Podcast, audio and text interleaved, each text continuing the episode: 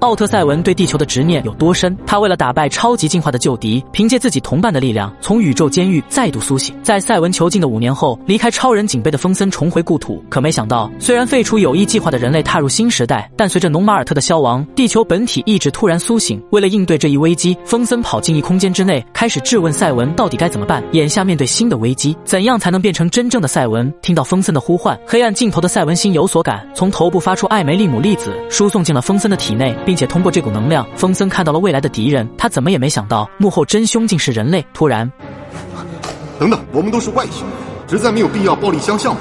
你是什么人？他告诉风森，自己来自加尔多星球，此次前来只不过是想目睹人类进化的过程而已。而干扰他们进化，就会违反宇宙的公理。这也正是奥特赛文最大的毛病。面对加尔星人的警告，风森一时哑口无言。画面一转，由于地球意志的强烈反抗，代表正义使者的黄金龙悄然袭来，开始干扰地球上的一切。人类受到他的影响，导致所有警备队成员全部变成了透明人。对此，李美表示，这也只是外星人的心理战而已。就在这时，游记察觉黄金龙的存在，立马想要开开枪射击，可。看到李美没有理会，还是放弃了攻击的打算。就在他们上车回家时，一阵莫名的哭声吸引了游记的注意。定睛一看，一名小女孩正在放声大哭。这个孩子应该也看不见我们的存在吧？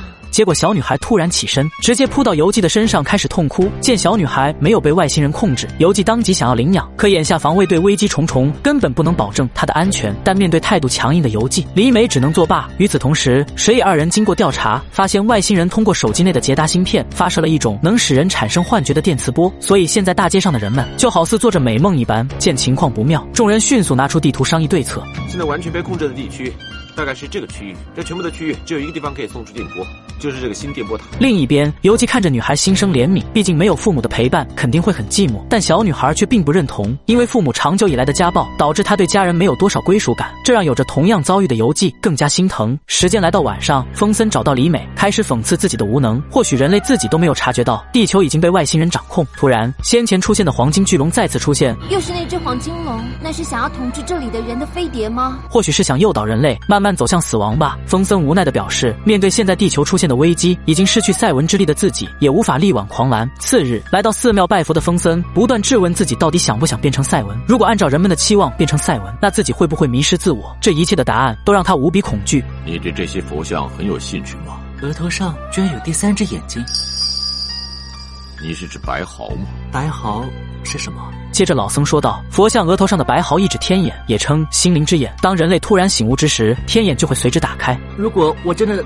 可以打开天眼的话，是不是会变成一个跟现在完全不一样的人？不，它只会让你进一步的接近真理而已。老僧的言语瞬间让风森茅塞顿开。画面一转，防卫队为了摧毁新电波塔，决定让西城参谋先去调查。可没想到，就在众人巡逻的途中，三名小孩拦住了他们的去路。他告诉西城，现在想要控制地球的生物，除了人心险恶的外星人以外，还有他们这些地球意志的化身。见情况不妙，西城立即让属下开枪射击。结果随着紫光发出，所有手下都被控制。不甘心的西城想要反击，可在三人同时发出的紫光下，还是惨遭毒手，并来到想要摧毁电波塔的警备队面前，准备将其彻底扼杀。与此同时，基地内部的刘美突发异状，被由纪检回来的小女孩控制了思想。接着，二人来到战场，开始劝防卫队放下武器。见对方执迷不悟，真由子眼发红光，将处理美游记以外的所有人都打晕过去。看到真由子脱离控制，三名小孩欲要将其摧毁。就在二人想要帮忙时，真由子阻止了他们，接着上前抬手，发出更为强大的能量波动，与三人对抗。数秒之后，不敌真由子的三名小孩，顿时被这股能量推倒在地。这时，目睹一切的防卫军当即想要杀死真由子。紧要关头，李美及时挡在身前，成为了弹下亡魂。而正往战场赶的风森，却被先前的加尔星人所阻止。果然没错，你又要多管闲事了，这就是你的毛病。接着，加尔星人恢复真身，说出了地球意志的谋划。如果强行干扰，那同样作为恒星观测员的自己，绝对不能坐视不管。眼看这样下去不是办法，风森双指紧闭，瞬间发出强大的念力，将加尔星人打成了重伤。可等他赶到战场后，映入眼帘的却是奄奄一息的李美。此刻，风森陷入悔恨，如果能变成赛文的话，或许他也不会遭此大难。就在这时，先前的黄金巨龙再次出现。原来